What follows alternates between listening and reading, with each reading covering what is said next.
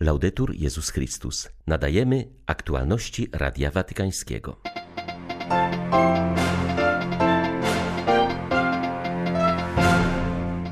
Chrzest święty stanowi podstawę tożsamości chrześcijańskiej, jest pierwszym krokiem na drodze życia duchowego, przypomniał papież w rozważaniu przed modlitwą Anioł Pański.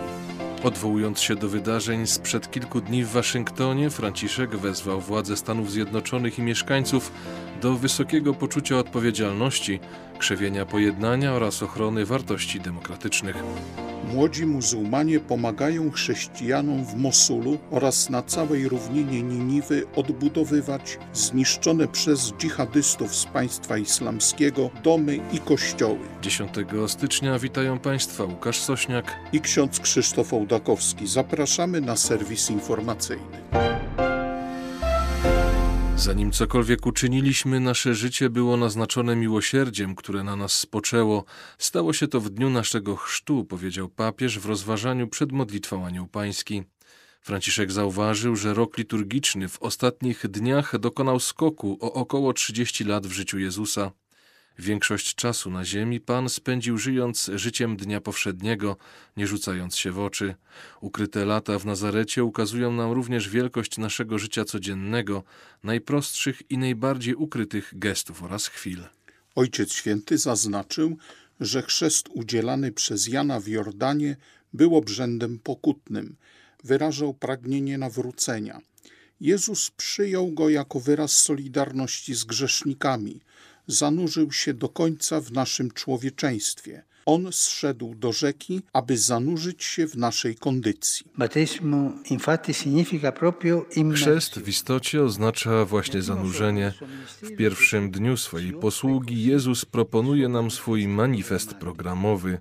On nie zbawia nas z wysoka decyzją władcy lub używając siły poprzez dekret. Zbawia nas wychodząc nam naprzeciw i biorąc na siebie nasze grzechy. W ten oto sposób Bóg zwycięża zło świata, uniżając się i biorąc je na siebie. Jest to także sposób, w jaki możemy podnosić innych, nie osądzając, nie mówiąc im, co mają czynić, ale będąc blisko nich, dzieląc się z nimi miłością Boga.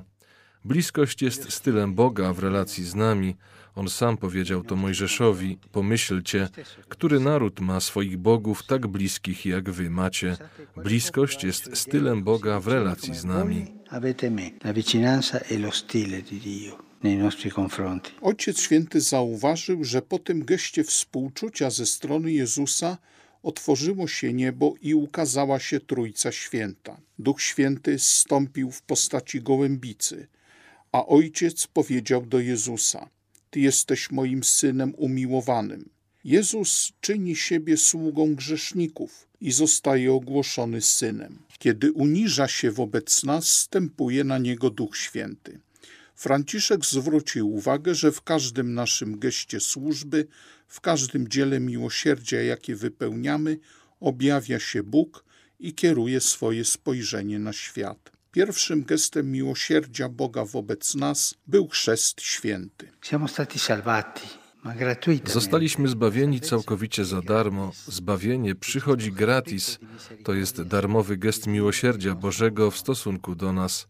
Sakramentalnie to się dokonuje podczas naszego chrztu, ale również ci, którzy nie zostali ochrzczeni, obdarzeni są od zawsze miłosierdziem Bożym, ponieważ Bóg jest w nich obecny i oczekuje. Czeka, że otworzą drzwi swoich serc. Zbliża się, pozwolę sobie powiedzieć, okazuje nam czułość swoim miłosierdziem. Franciszek zwrócił uwagę, że chrzest wyraża naszą najgłębszą tożsamość. Stanowi pierwszy krok na drodze życia duchowego. Ojciec Święty wezwał wstawiennictwa Najświętszej Maryi Panny, aby ona pomogła nam strzec naszej tożsamości wypływającej z miłosierdzia, która znajduje się u podstaw wiary i życia. Po modlitwie Anioł Pański papież skierował serdeczne pozdrowienia do mieszkańców Stanów Zjednoczonych, wstrząśniętych niedawnym zablokowaniem kongresu. Zapewnił o modlitwie za pięć osób, które w dramatycznych wydarzeniach sprzed kilku dni straciły życie. Ojciec Święty zwrócił uwagę, że przemoc pozostaje zawsze samoniszcząca. Odwołując się do przemocy, nic się nie zyskuje, a wiele się traci. Wzywam władze państwowe i wszystkich mieszkańców do zachowania wysokiego poczucia odpowiedzialności, aby uspokoić nastroje, krzewić pojednanie narodowe i chronić wartości demokratyczne zakorzenione w społeczeństwie amerykańskim. Niech niepokalana dziewica, patronka Stanów Zjednoczonych Ameryki, pomoże nam wszystkim stale podtrzymywać kulturę spotkania i troski jako najlepszą drogę budowania razem dobra wspólnego i niech uczyni to ze wszystkimi, którzy zamieszkują na tamtej ziemi.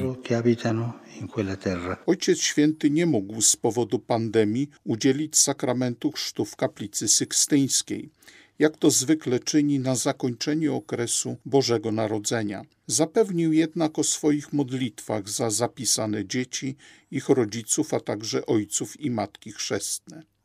Objął nimi także wszystkie dzieci, które w tym czasie przyjmują chrzest, otrzymują tożsamość chrześcijańską, otrzymują łaskę przebaczenia i odkupienia. Franciszek wspomniał, że od jutra powracamy w liturgii do okresu zwykłego.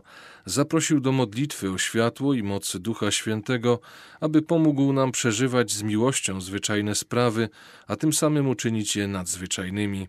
Jeśli pozostaniemy otwarci i ulegli Duchowi Świętemu, będzie on inspirował nasze codzienne myśli i działania, stwierdził Franciszek. W połowie stycznia Watykan rozpoczyna kampanię szczepień.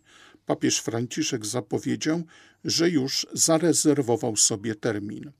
Odrzucanie szczepień Ojciec Święty nazwał samobójczym negacjonizmem, a szczepionkę określił mianem etycznej i koniecznej. Papież podkreślił, że zapisał się na szczepienia, ponieważ należy tak zrobić. Wyraził przekonanie, że z etycznego punktu widzenia wszyscy powinni się zaszczepić. To opcja etyczna, bo stawką jest zdrowie, własne życie, a także życie innych.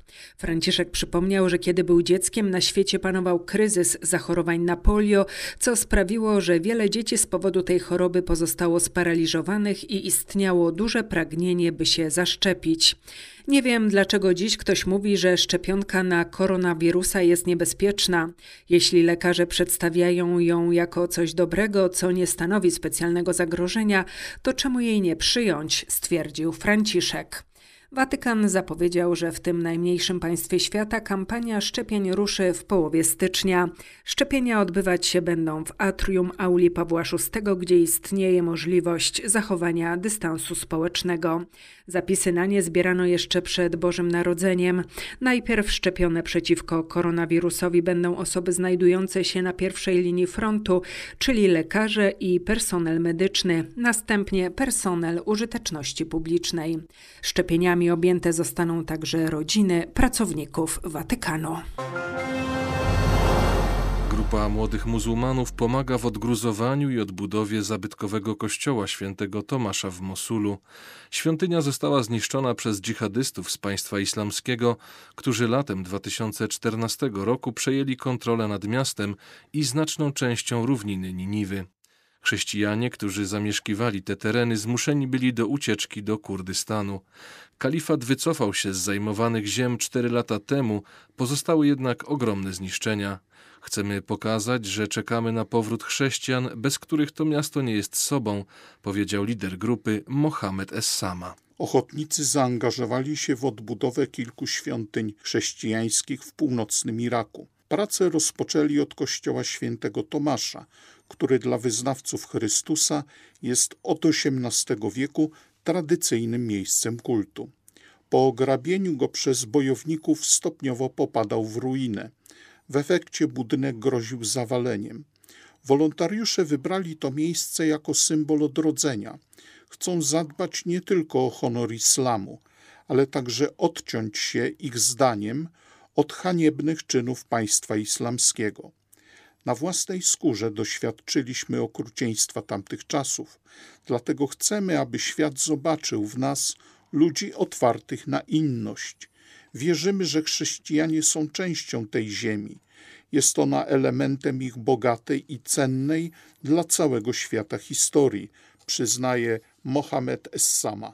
Celem młodych muzułmanów jest nie tylko wsparcie lokalnej społeczności chrześcijańskiej w odbudowie historycznych budynków, ale także przygotowanie domów i mieszkań na powrót tych, którzy uciekli z powodu przemocy na tle etnicznym i wyznaniowym.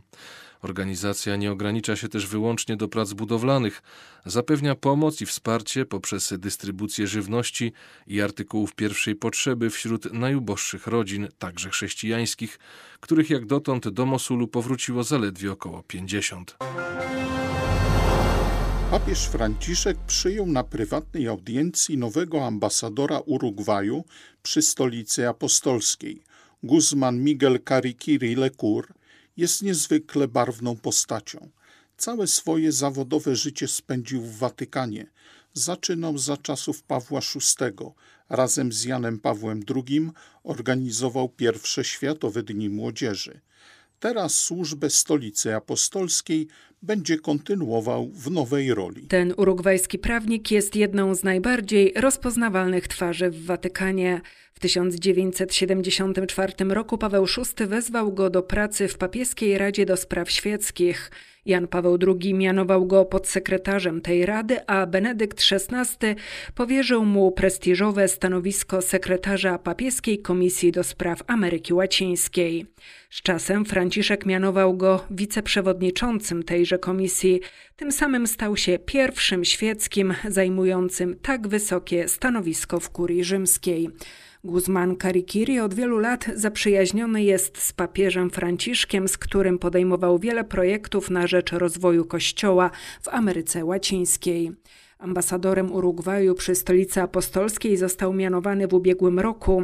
Składając teraz listy uwierzytelniające na ręce papieża, oficjalnie rozpoczął swoją misję. W reżimie sanitarnym na Jasnej Górze i we wszystkich paulińskich klasztorach na świecie rozpoczęła się nowenna do świętego Pawła, nazywana Pawełkami. Nabożeństwo stanowi przygotowanie do najważniejszej uroczystości dla Paulinów, czyli wspomnienia Pawła z Teb, który uważany jest za patriarchę i patrona zakonu.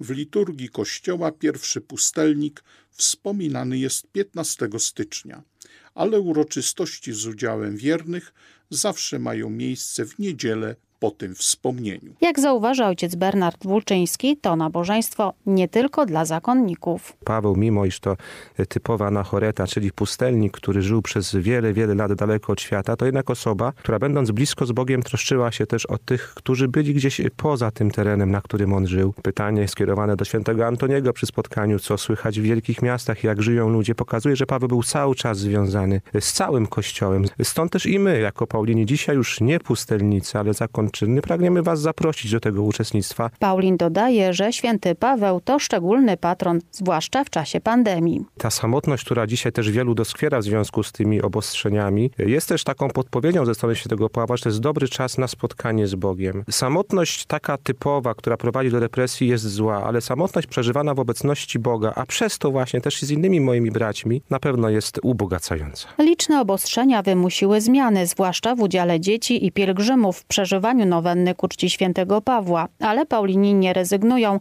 także z uroczystości zewnętrznych, które inne niż zwykle siedemnastego stycznia odbędą się przed bazyliką.